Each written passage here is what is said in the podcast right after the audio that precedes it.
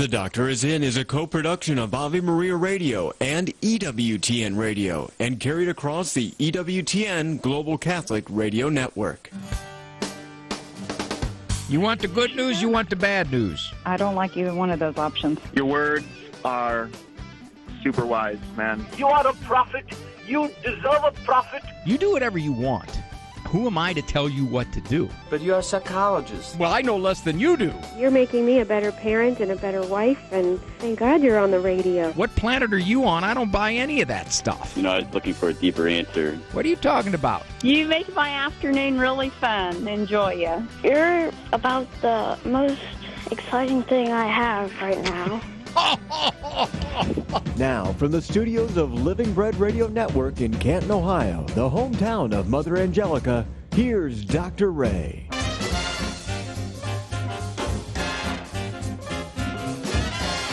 Struggling to get through the program right now. Moving into an in body experience.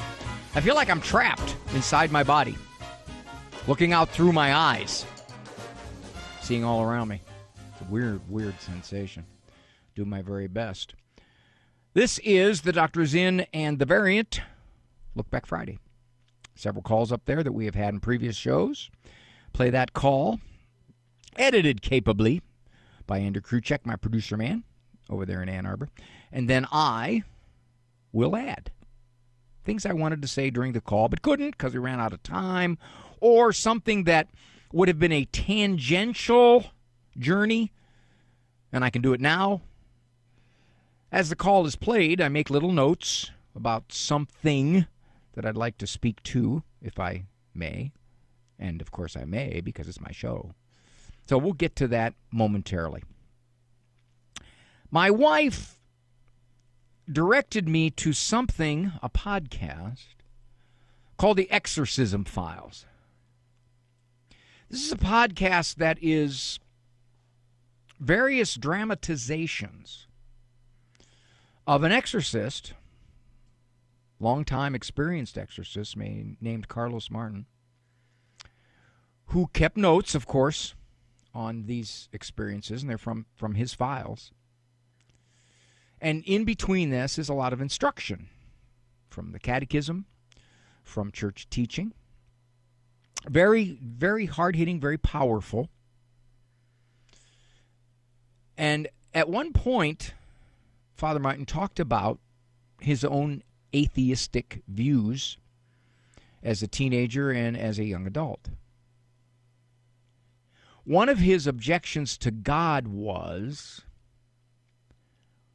why isn't he better or or why isn't he more willing is probably the better way to put it to reveal himself if he wants to have a relationship with us show us let us know in no uncertain terms you're there that was his objection i got to thinking about that when i heard that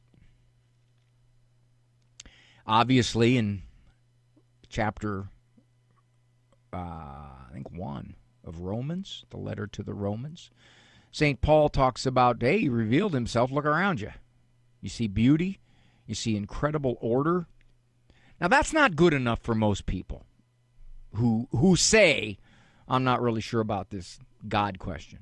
Because they would say, well, you know, given as old as the universe is, 13.8 billion years is the estimate, uh, a lot of things could have happened and we're one infinitely small speck in an incomprehensibly vast known universe. I mean, we don't even know what's beyond what we know. So that doesn't mean anything to them. And I got to thinking, he has revealed himself. But he's revealed himself in such a way that you have to look See, I think Father Martins, when he was back in his atheist days, was saying, reveal yourself in a way that I don't have to search. You're showing yourself. The way I want you to do it, right? We're telling God, do it this way, or you don't exist. He's shown himself, for example, in looking at the life of Christ and saying there's a lot of unanswered questions here on how Christianity got started if this guy wasn't God. You have to look at the most likely explanations for what went on in the life of this person and nobody nobody of historical expertise denies that Christ existed. The question was who was he? And you look at that, you search it, which is what I did when I came back to the Catholic Church. But there's more. Most people, especially those outside of Catholic Christianity, don't know anything about the incorruptibles. They don't know anything about these saints that have been basically kept in the state in which they died. They didn't decay. Some of them are over a 100 years or more. Okay, explain that one. Oh, I suppose you could you could look for some kind of natural explanation, but it's really hard. Every everything we know about human bodies is they decay, especially when they haven't been modern embalmed. What about, for example, Eucharistic miracles? If you dig into some of these Eucharistic miracles, they are virtually impossible to explain. Scientifically, they cannot be explained. Oh, but we don't know if what they're saying about him is true. Well, look at the evidence. You decide whether they're true or not. The tilma, the tilma of Guadalupe, why does that thing still exist? After 500 years, a grass cloth? What? How can that still exist? It should have rotted away so long ago. What is the explanation for that? The shroud. The shroud that supposedly was Christ's burial cloth. It has been examined up one side and down the other with every modern technological technique we have, and they can't explain it.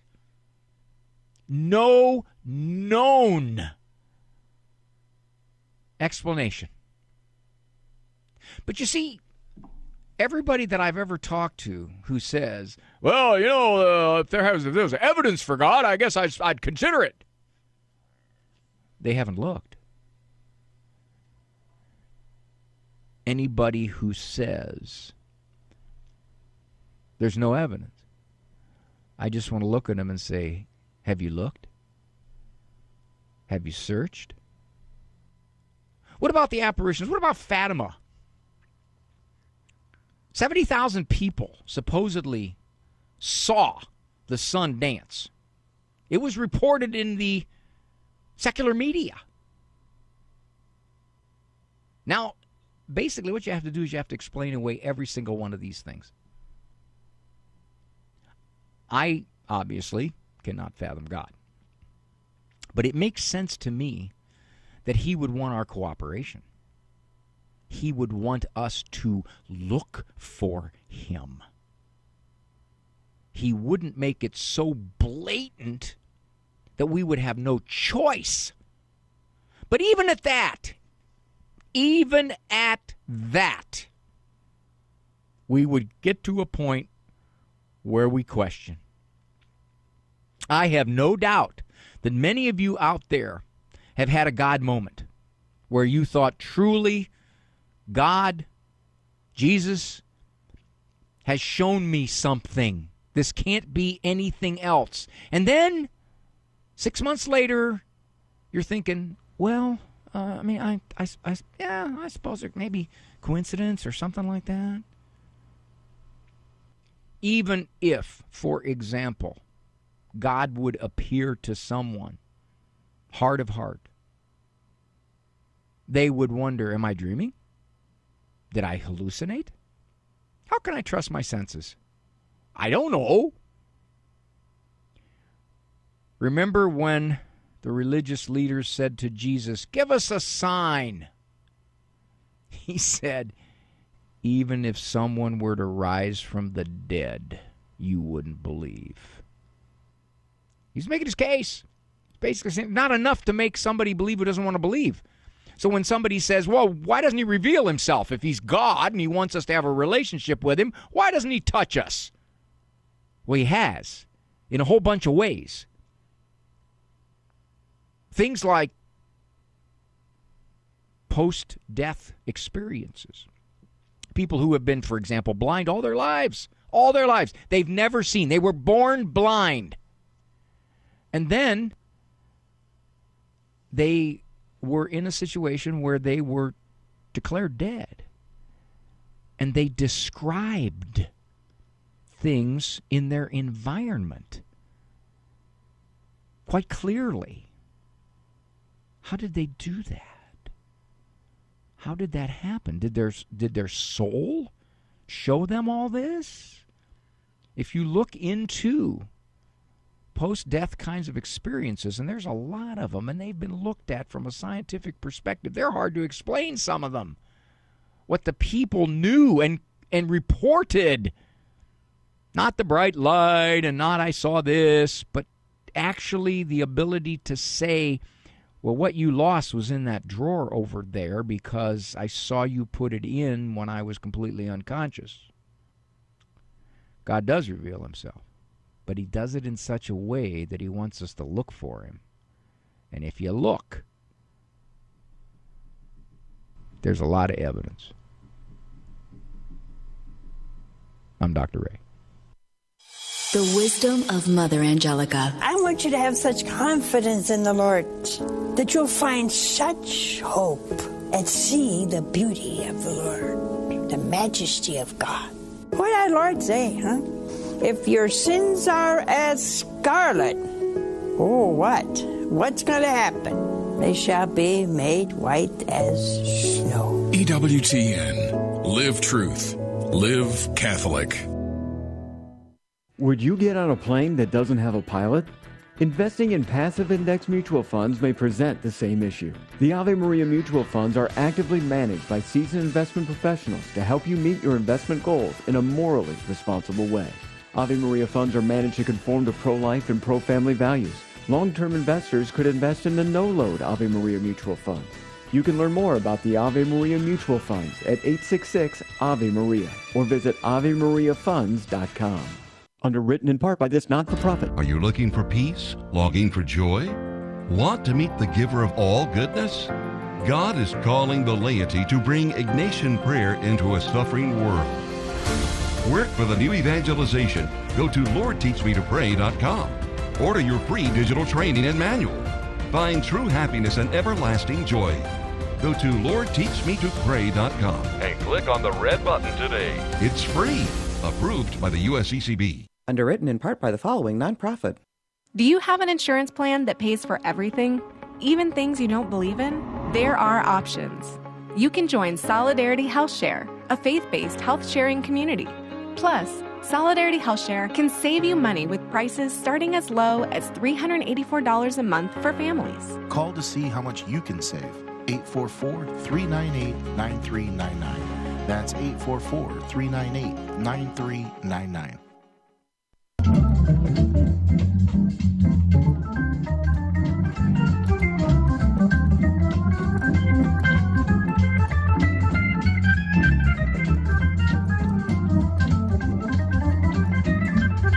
Thank you for joining me.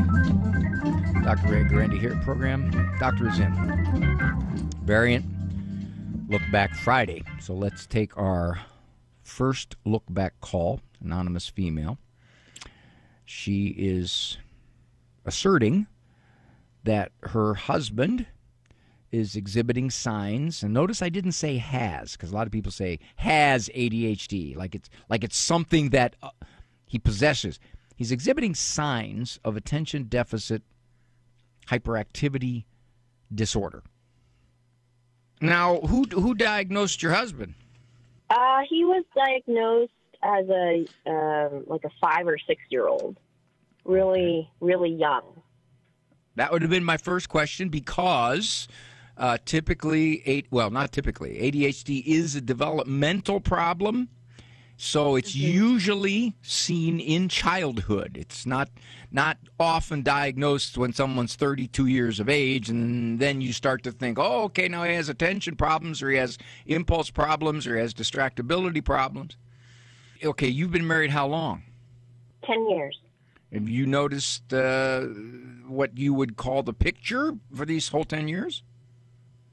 Well, I always knew he had a problem concentrating on things. He'd start a project and then not be able to finish it. Um, but it has really became a big problem since we um, had our first child, and he's just noticing it at a more heightened stage, I guess. And he calls it uh, he he's equating it to a disability.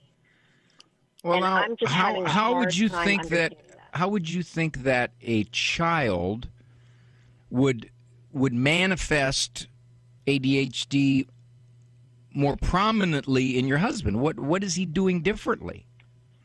He's much more irritable. That's not ADHD. That's not ADHD. That's irritable. Okay. Uh, when our son cries, he has to like leave the room, or he has a a, a very explosive reaction. That's not ADHD either. Okay. Here's what happens a lot. Okay. When somebody has a diagnosis, it's very tempting to, to use that diagnosis to explain everything. I don't like to hear a baby cry, I erupt, therefore it's ADHD. I start a project and I don't finish it, therefore it's ADHD. It may be other things rather than the ADHD. I mean, obviously, he could get on medication for it. I don't know how much that would help, I can't say. But it sounds like there's been changes in your life that he gets more frustrated about. Now, someone might say, well, that's it, Dr. Ray. That's what happens. When, when you have ADHD and there are frustrations, it gets worse, it exacerbates. But it doesn't sound that what you're describing. It, does he work for a living? He does. He works from home primarily. And he, he gets his responsibilities done? He has a hard time concentrating. Uh, his work is very stressful, and it's been pretty demanding this last couple of years. Uh, actually, right when our son came around as well.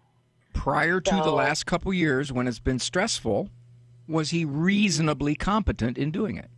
Yes. So you always look for the more proximate explanation. In other words, if in fact he was diagnosed with ADHD when he was five, and again, we cannot know the reliability of this diagnosis. Okay. Well, you can't. I mean, I, mm-hmm. I've seen so many kids overdiagnosed, so we don't know. Yeah. Might have been immaturity, might have been a learning problem, might have been a behavior problem, misdiagnosed. Might have been something that, that he just kind of struggled to develop along. It could have been that, in fact, he was more distractible than a kid his age, but he wasn't so extremely distractible that he would legitimately have earned that label.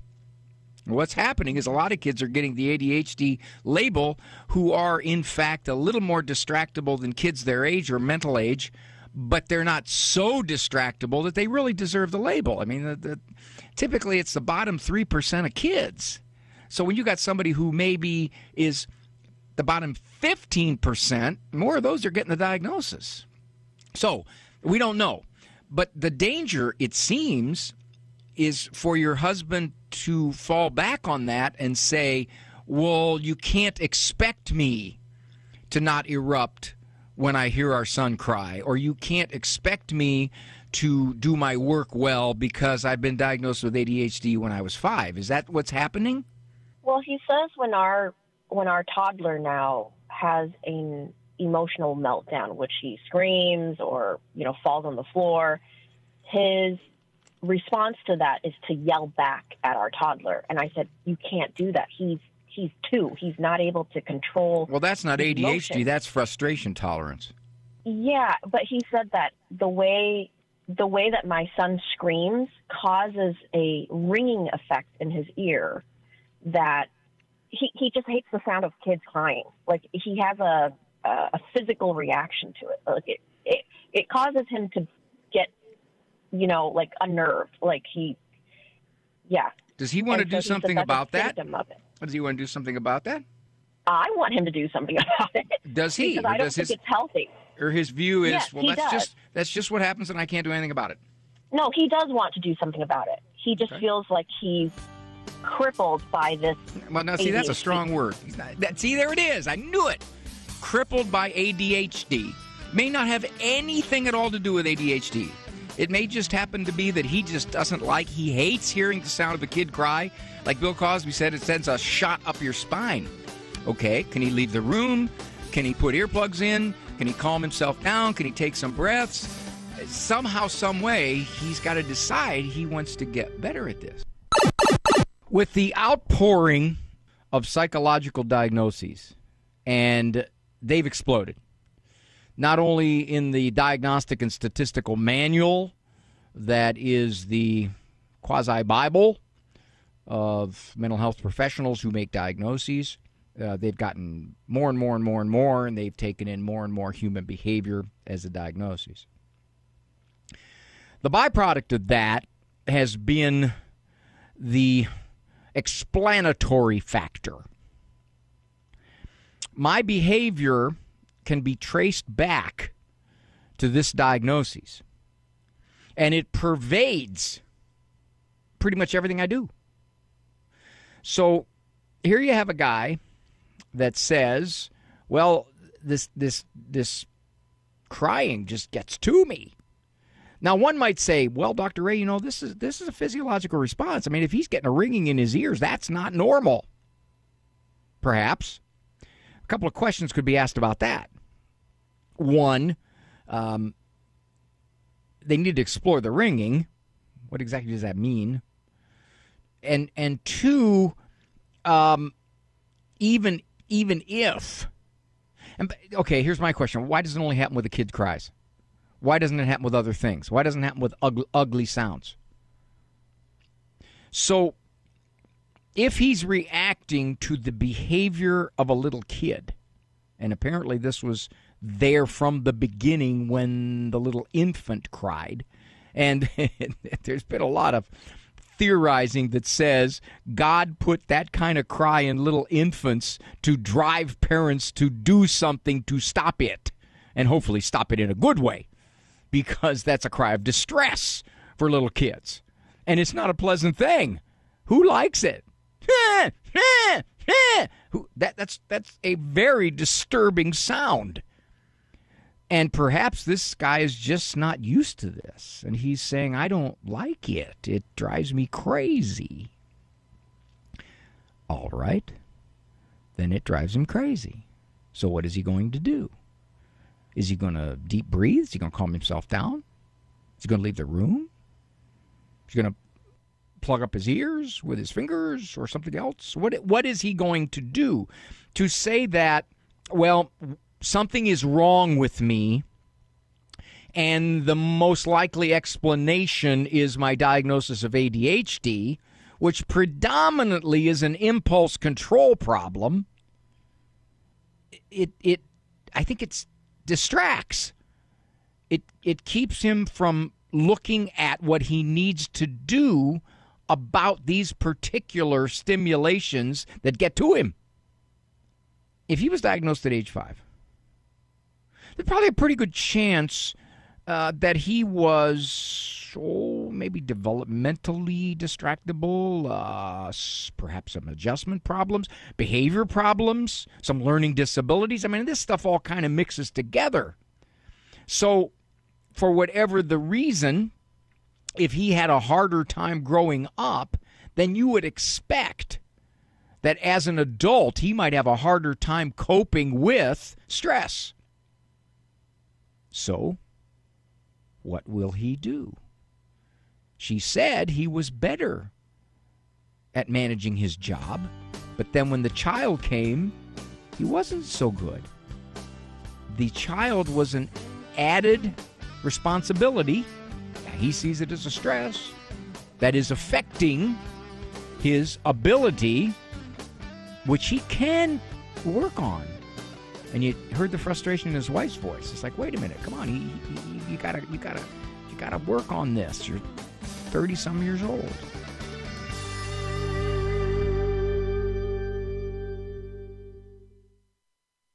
Catholic Connection with Teresa Tomeo. We now use media, and this is adults 18 and over, 11 to 12 hours a day. But if we're all connected during the day at work, shouldn't we be taking a break when we get home, when we're with our families, when we're having dinner, to back away from the cell phone, back away from the TV, back away from the laptop, put it down, silence ourselves, and have real, as the Holy Father says, authentic encounters. Sitting down for a meal, media free. How about more family time? Playing some board games, coloring with your kids, going for a walk, doing the rosary with them, backing away from the media. Catholic Connections, Teresa Tomeo. Weekdays, 9 a.m. Eastern on EWTN Radio. How does God's method of governing provide a role model for human governors? God is a delegator. He has not, the Catholic Catechism points out, willed to reserve to himself all exercise of power. He entrusts to every creature the functions it is capable of performing according to the capacity of its own nature.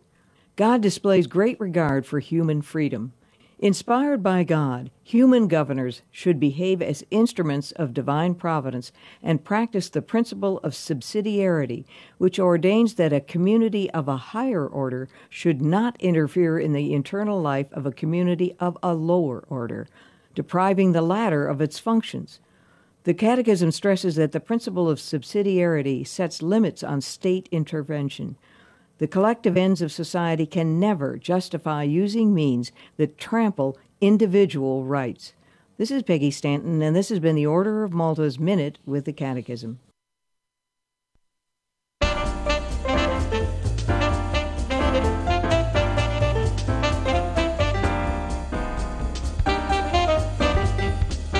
Somebody said that one of the reasons for this Look Back Friday thing is that I get a chance to redeem myself, which is if I offered unworkable or shallow ideas, education, suggestions for someone, then I can uh, I can pick up the pieces.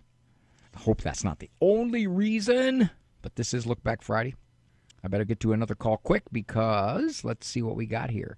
Well, let's let's let's keep with the same theme. Got a caller from Ohio. Sister is a narcissist.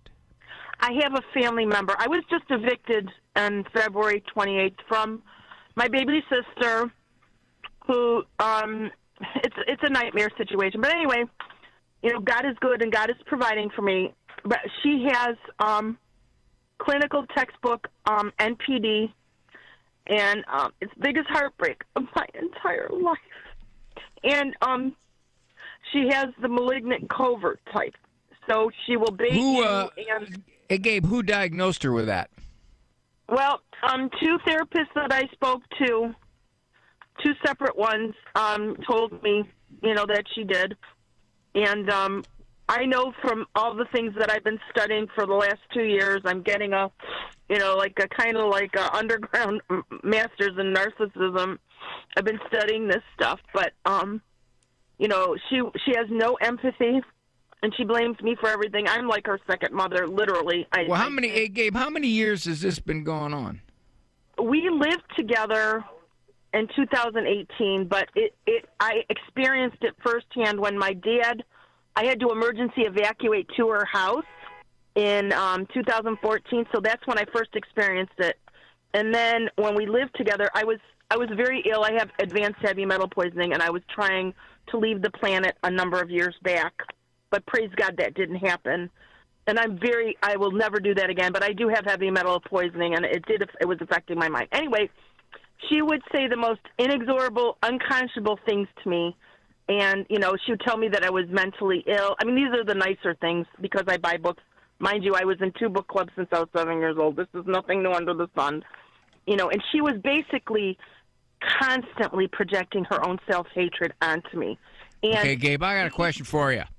Yes, How many years of this do you have to experience of it before it loses its power to get to you? Okay, listen to me. Um, I am working diligently. I just got evicted on February 28th from my own home, and I How could you get evicted from your own home? When I was sick, I allowed her to put the title in her name. Oh. It was both our money from a house that my our parents had. So it was her I home and she know- sees it. Yeah. Um, But anyway, yeah, it's like I told her. I said we need to get this rectified when we were living together. Okay, well, bring me, And- Gabe, bring me up to date here. What right now is the struggle for you? Okay, here's the thing. I talked to my therapist yesterday, and she was basically saying because Marisa texted me that she loved me. We we talk very. I talked through her fiance basically, and um, and she said that she loved me, and I told her I loved her too very much, and she and my therapist commented that I was you know feeding the monster. I said no, I am not feeding the monster. Okay, Gabe, hold on. I got to interrupt you, dear. I got to interrupt you. Mhm. You have a therapist. So my cardinal rule, and I think an ethical rule, is I can't say a word Oh. regar- regarding anything of my thoughts because you're already seeing a professional who knows you close to infinitely better than I do. Well, I was just trying to get a second opinion on what I said. Well, see, I anyway. can't do that. Oh, all right. Well, But here's what I can say. okay. When you have someone who is incredibly difficult, hmm you can put a diagnosis on them. You can say narcissistic, narcissistic personality disorder, covert Right. type, whichever Right. whatever that means. So you can do that, but it doesn't help you. Well, the thing I, the thing I, the way I see it is nothing is impossible for God. Even though I'm circumspect about her her personality and the grave level of difficulty that's at hand, the way I see it, I'm not going to stop being who I am. I'm not going to stop being loving. And if it feeds the monster, then I'm just going to have a sense of detachment because you know what? It's in God's hands, Dr. Ray. So what You you're know- saying is that you don't necessarily agree with what your therapist told you. No, I see something more transcendent and beyond that. You know, I I just do. You know, and I because I pray constantly about this. It's not like you know, and I I am getting a forest and tree view viewpoint of it, but it's in God's hands. You know, it's like it's Does your therapist hands. So- respect that? yeah, I, th- I think she did. I mean, we had to go when when I was telling her this part, but I'm gonna I'm gonna hammer it out with her again next Monday. I think that's But I wise. just- I think you need to talk with your therapist and say, given given what she's telling you to do, uh, here is the perspective you're coming from, right. and and ask her to tell you why why that's wrong, why that won't work, uh, in her opinion. Okay, I can't comment on the specifics of what she's dealing with with her sister. However, she raised an interesting thing that happens a lot. It happens in medicine, happens in psychology. I'll use this illustration. Some years ago, okay, some decades ago, I was at a mental health center and I was uh, hired as a consultant about the same time another young, younger than me, uh, I think she was a counseling psychologist, was hired. Her specialty area, as she shared with us during a staff meeting, was multiple personality in children. Somebody asked her, How many multiple personalities have you seen? And I, she gave some tremendous number. Yeah, some huge number. I didn't challenge her, not the place. But I remember thinking, I've been working now, I think at that time I'd been a psychologist for about uh, 10 years. I remember thinking, I've worked with an awful lot of very experienced psychologists, and I don't know any of them that have seen even one multiple personality disorder, and she's seen multiple of them, if you will.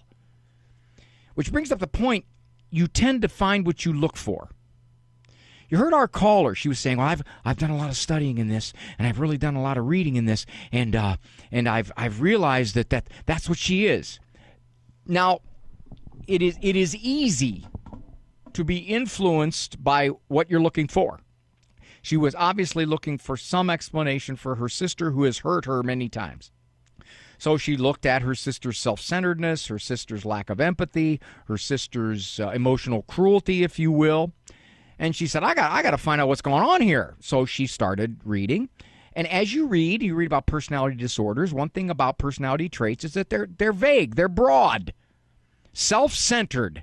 Now, how do you actually operationally define that? But if you look at it, you say, that, that, that fits. That fits. What then tends to happen is you, quote unquote, make a layperson's diagnoses, and you've got, voila, your explanation. Well, the fact of the matter is that her sister is doing these things, and uh, she doesn't have a full explanation for them, and the label doesn't give an explanation for them. label just summarizes them. I'm going to talk a little bit more about that on the other side of this break.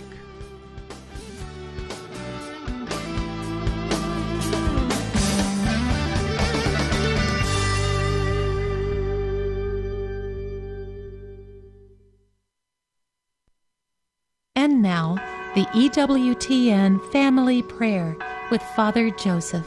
Family, a prayer that we pray together is a powerful prayer.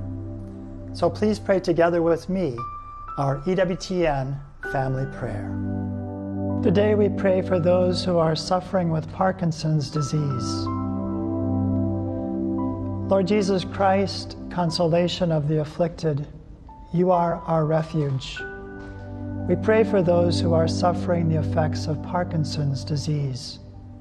As they lose their physical strength and abilities, increase their spiritual strength and abilities. Renew their inner spirit day after day, and through their share in your sufferings, give the grace of conversion to sinners. And their weakness, reveal your strength. Give peace and joy to those who care for them. Amen. The idea that the United States of America should now be a nation in high handed rebellion against God makes me choke. I mean, there are some people who seem to think that the problem in America is simply between conservatives and liberals, between Democrats and Republicans. But these group distinctions are not the most important distinction. The real division is between those who are being drawn to Christ and those who are fleeing Him.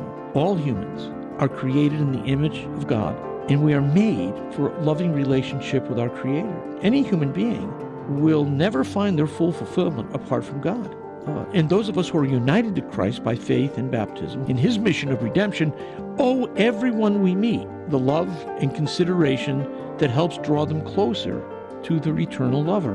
Kresta in the afternoon, weekdays at 4 Eastern on EWTN Radio.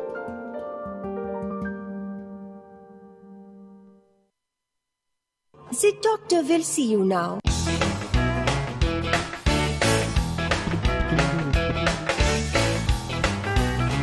Training 16 inch psychological guns on the lifetime struggles. It's kind of a kind of a rough image, isn't it? I think I'm still allowed to do it though.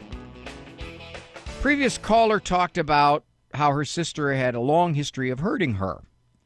And she shared that her sister was very difficult to deal with, kind of caught up in herself, concerned with her own emotions, her own behavior patterns, to the neglect of her sister. And she dove into uh, reading about this, and she said, I've studied this. And she decided that, you know, her sister, along with a couple of diagnoses from therapists, had narcissistic personality disorder. And I'll give you a little primer here on personality disorder. This is the definition, standard definition. This comes from Cleveland Clinic.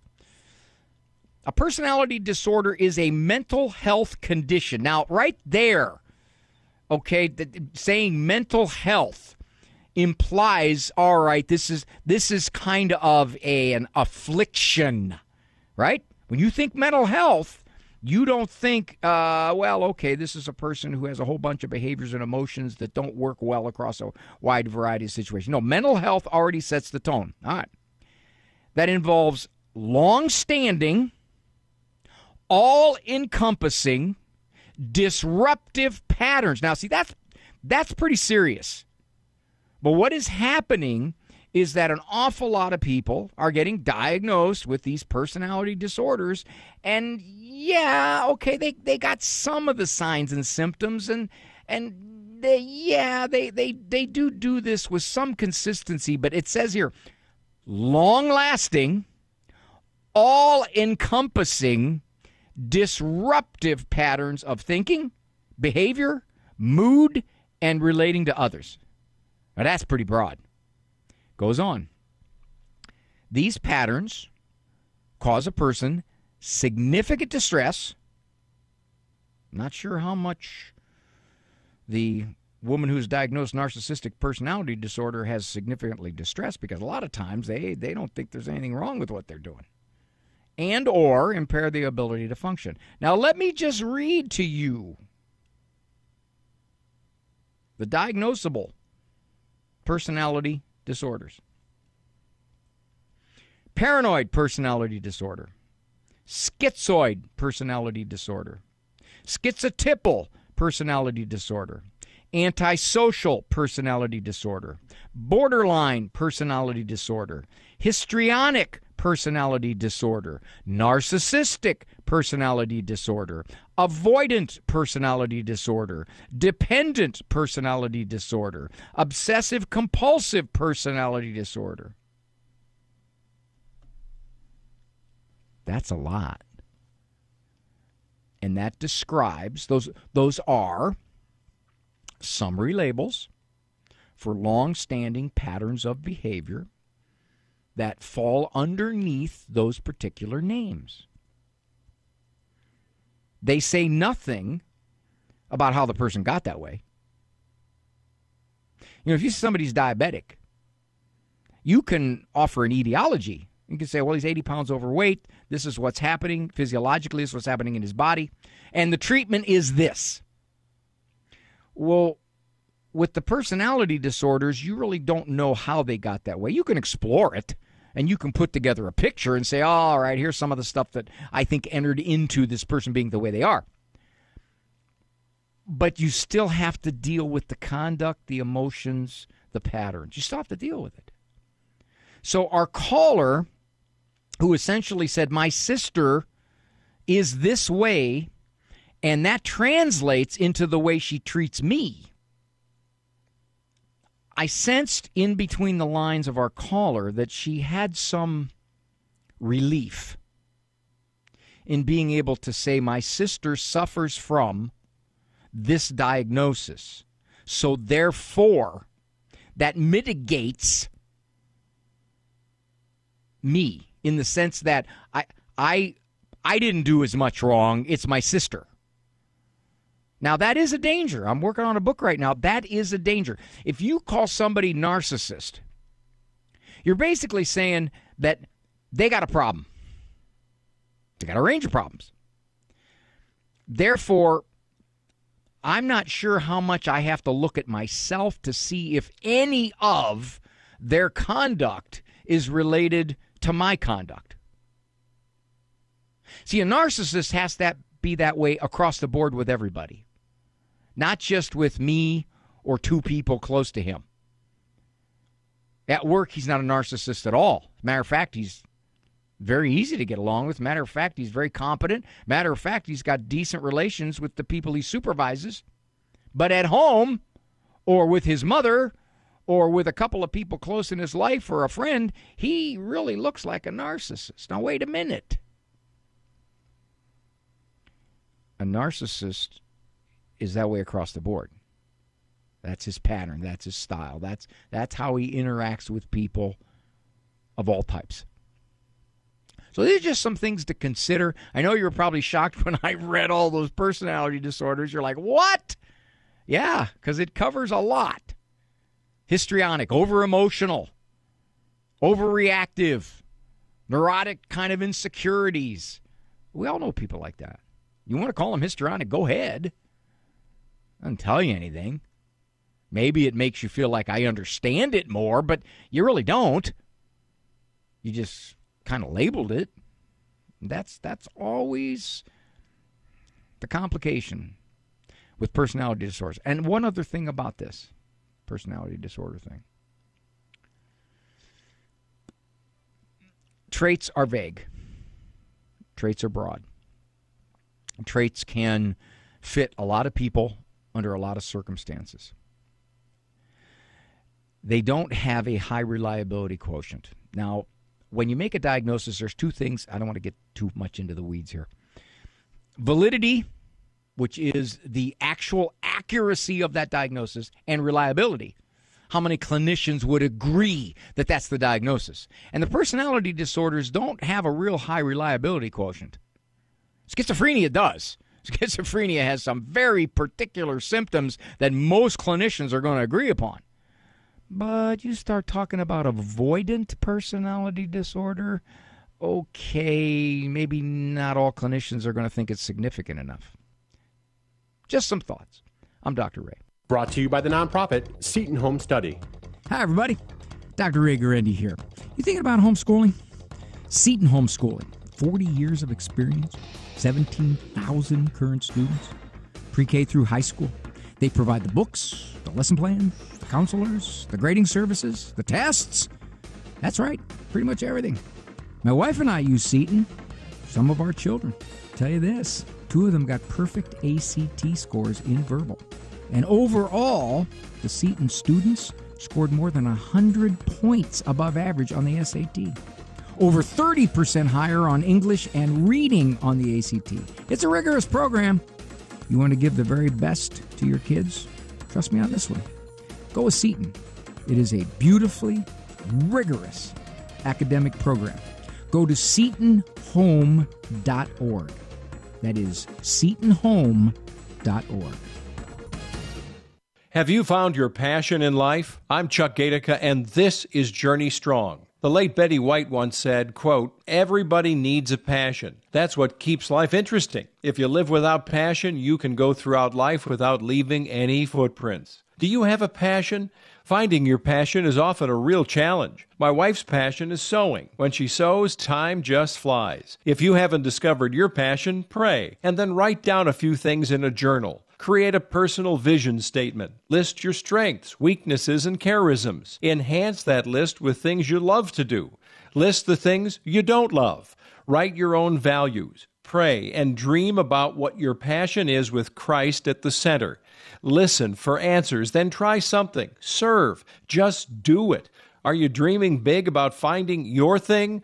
God loves big dreams. He's a big God. Check out the Journey Strong tab for more on this at the homepage of AveMariaRadio.net.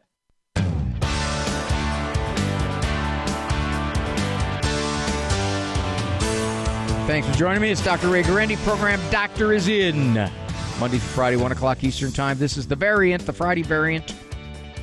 Look back Friday. To continue a little bit about the personality disorder primer here, let me take one dependent personality disorder. This is uh, from the Cleveland Clinic.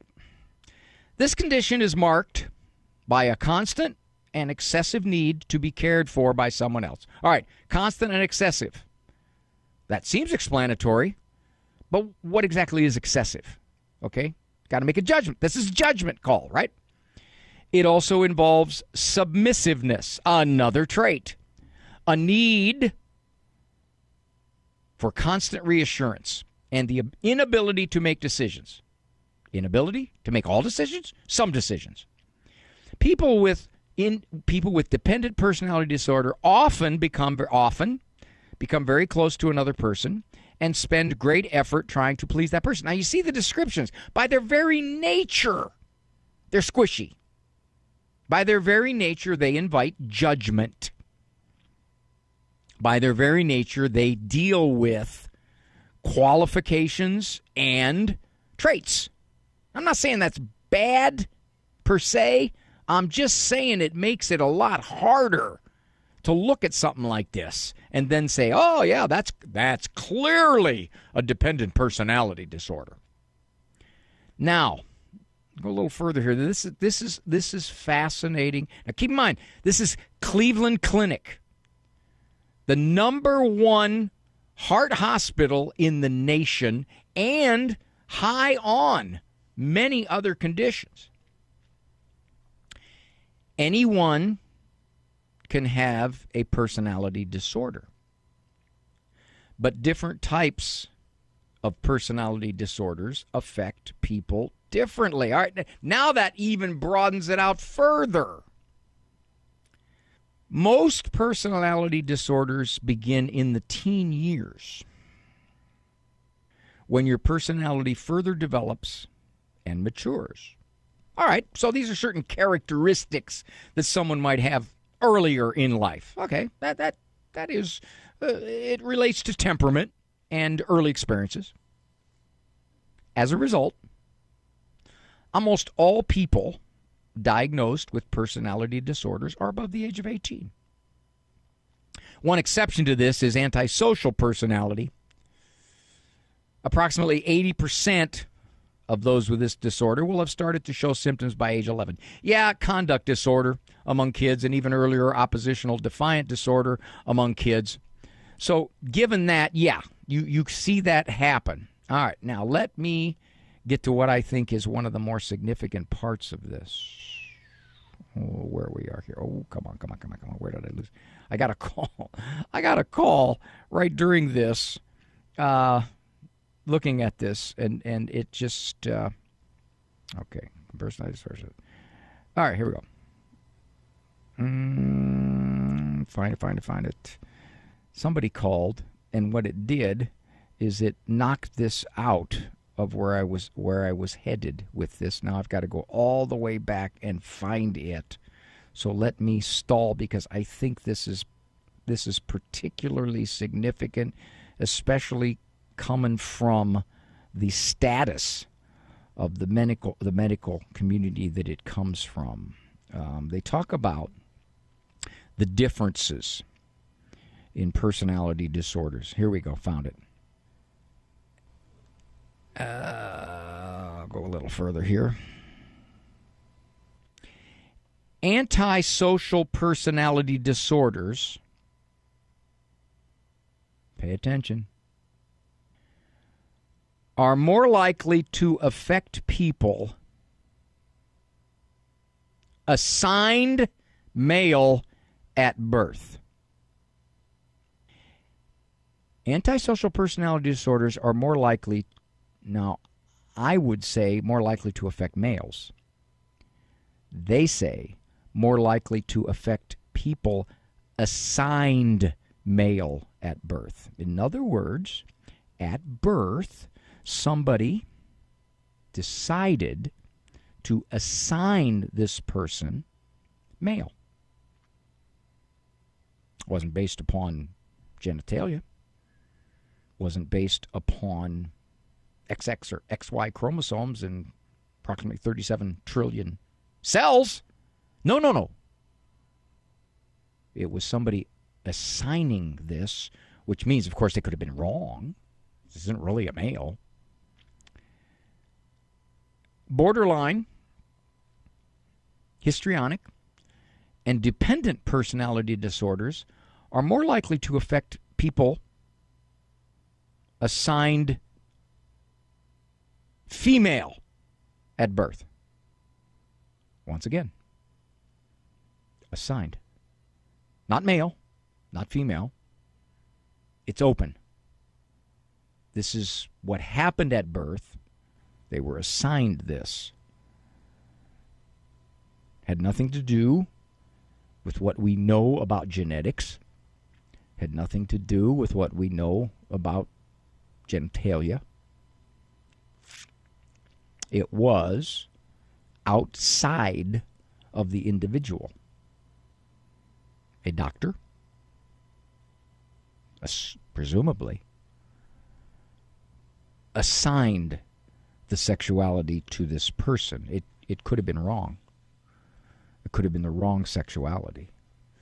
Now, the argument is well, in fact, the person at some point in their life may just decide that that's not what I am. That is the controversy right now.